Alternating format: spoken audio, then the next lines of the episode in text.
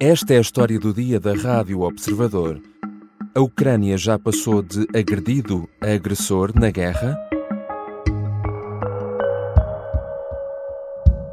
Now, the governor of the Russian city of Belgorod says that two children were killed and several people injured as a result of a Ukrainian strike on the city centre. A residential area is said to have been hit in the city, which is about 80 kilometres or 50 miles north of the Ukrainian city of Kharkiv. Há muito que a guerra já tem entrado também em território russo, mas nas últimas semanas os ataques ucranianos ganharam outra dimensão. O alvo principal tem sido Belgorod, a maior cidade russa encostada à fronteira com a Ucrânia. No sábado, 30 de dezembro, bombardeamentos ucranianos fizeram 25 mortos e mais de 100 feridos. Surgiram apenas um dia depois de a Rússia ter lançado o maior ataque aéreo na Ucrânia desde o início da guerra, que resultou em 33 mortos. Os habitantes de Belgorod acusam mesmo as autoridades russas de não fazerem o suficiente para os proteger. Moscovo, entretanto, já retirou pelo menos 300 residentes da cidade porque se têm intensificado os ataques ucranianos a Belgorod. Quais os objetivos da Ucrânia? E o que é que isto significa para o rumo da guerra? São questões para a conversa com Rui Casanova, jornalista da Rádio Observador. Eu sou o João Santos Duarte e esta é a história do dia de quarta-feira, 10 de janeiro.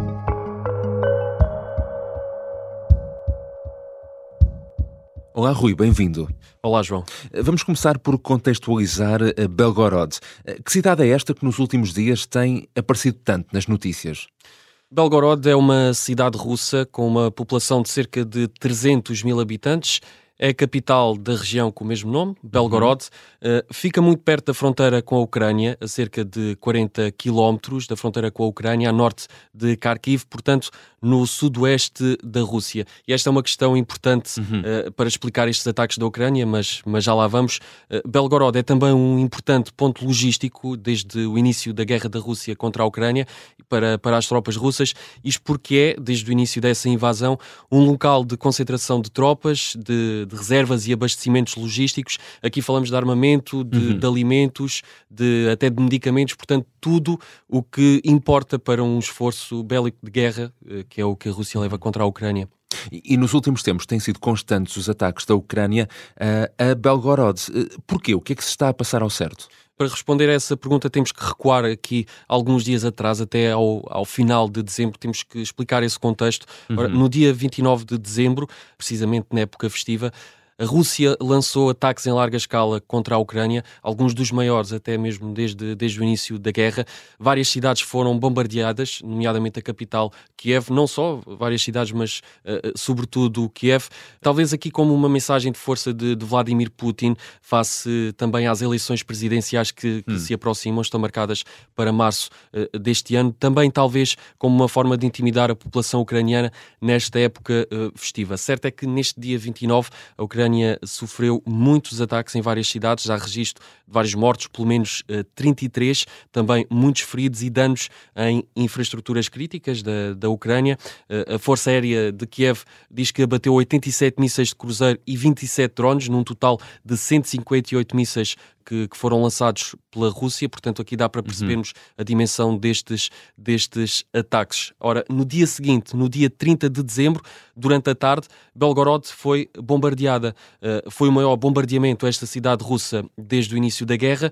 Nesse dia, pelo menos 25 pessoas morreram, incluindo cinco crianças, mais de 100 ficaram feridas, portanto também muitas baixas uhum. aqui do lado da Rússia, todas elas civis. De acordo com a imprensa ucraniana, eh, na altura Kiev assumiu que foi de facto uma resposta aos ataques do dia anterior, portanto uma espécie de resposta na, na mesma moeda. Há também relatos na imprensa russa de que estava a ser um dia bastante calmo em Belgorod, um dia como os outros, até que de repente esses bombardeamentos começaram.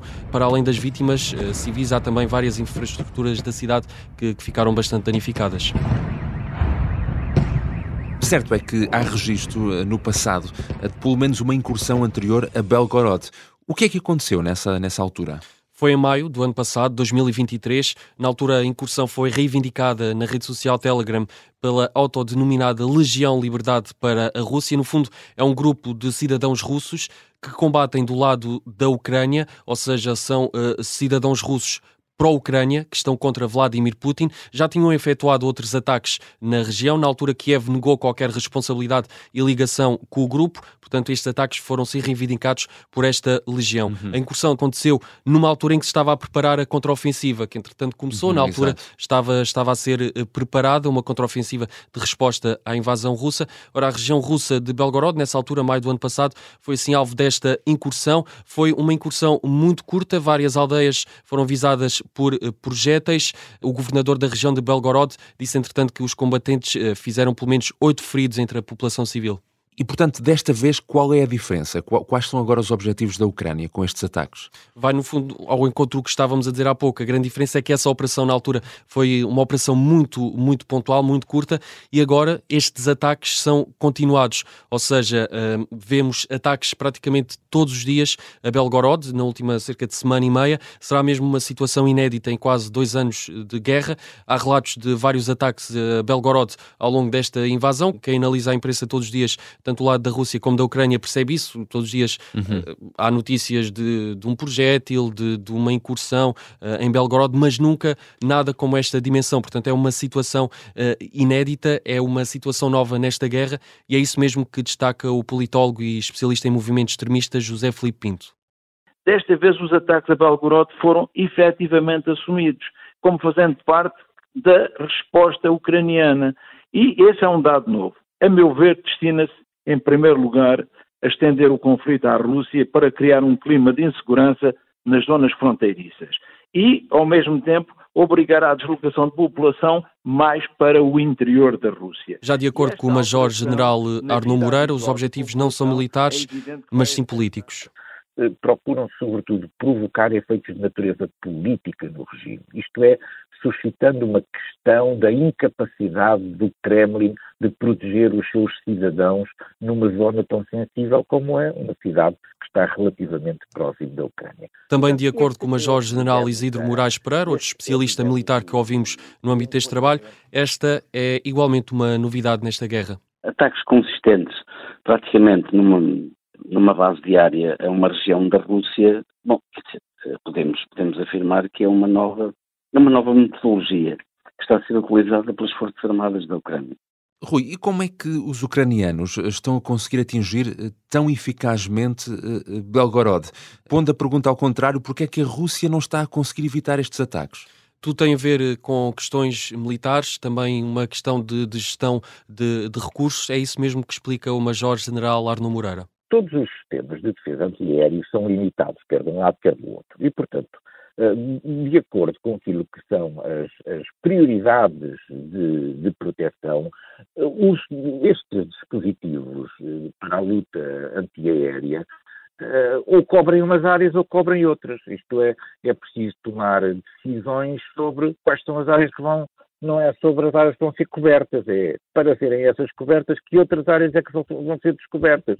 Os especialistas com quem falámos afirmam também, consideram que os ataques da Ucrânia a Belgorod uh, estão a ser bem-sucedidos. Talvez prova disso mesmo é também a reação do Kremlin. O porta-voz, Dmitry Peskov, afirmou nas últimas horas que a Rússia uh, vai tentar fazer tudo para evitar estes ataques de Kiev a esta região russa e tentar evitar que outras uh, situações semelhantes noutras regiões russas aconteçam.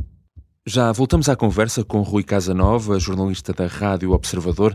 Na segunda parte, vamos perceber se Putin pode sair fragilizado ou, pelo contrário, fortalecido com estes ataques.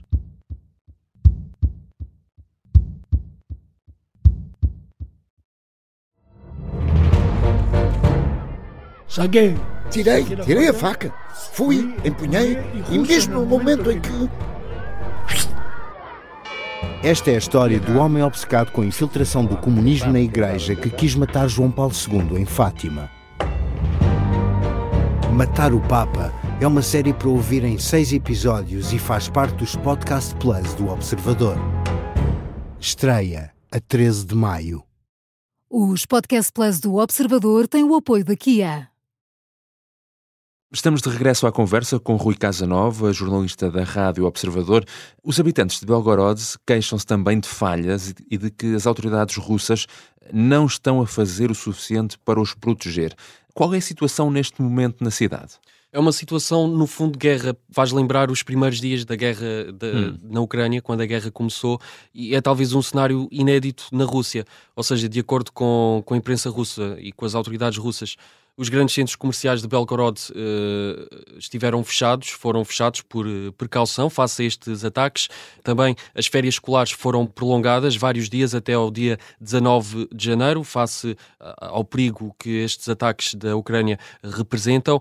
Também as autoridades apelaram a que os habitantes saíssem da cidade, ou seja, cerca de 300 pessoas, pelo menos, já foram retiradas. Os habitantes estão a ser retirados de Belgorod por precaução. O o governador da, da região uh, disse que tem visto nas redes sociais apelos de pessoas, uh, de moradores de Belgorod, que dizem que têm medo e que, que pediram ajuda.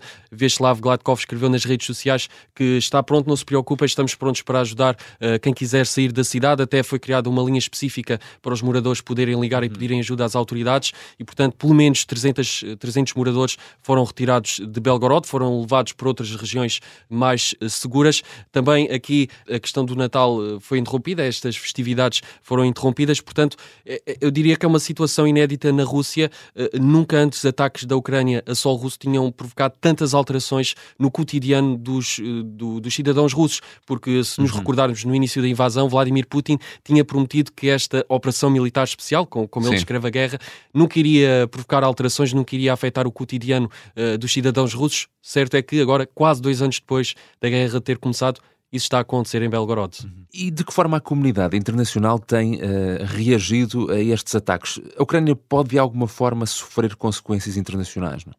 Na sequência deste ataque da Ucrânia a Belgorod, a Rússia acusou precisamente Kiev uh, de atacar a cidade russa e pediu logo de imediato uma reunião do Conselho de Segurança da ONU. Ora, nesta reunião em Nova York, Khaled Chiari, um dos conselheiros do secretário-geral da Organização das Nações Unidas, foi claro em condenar qualquer ataque contra alvos civis, seja esse ataque na Ucrânia ou na Rússia. We unequivocally condemn all attacks on cities, towns and villages in Ukraine and in the Russian Federation.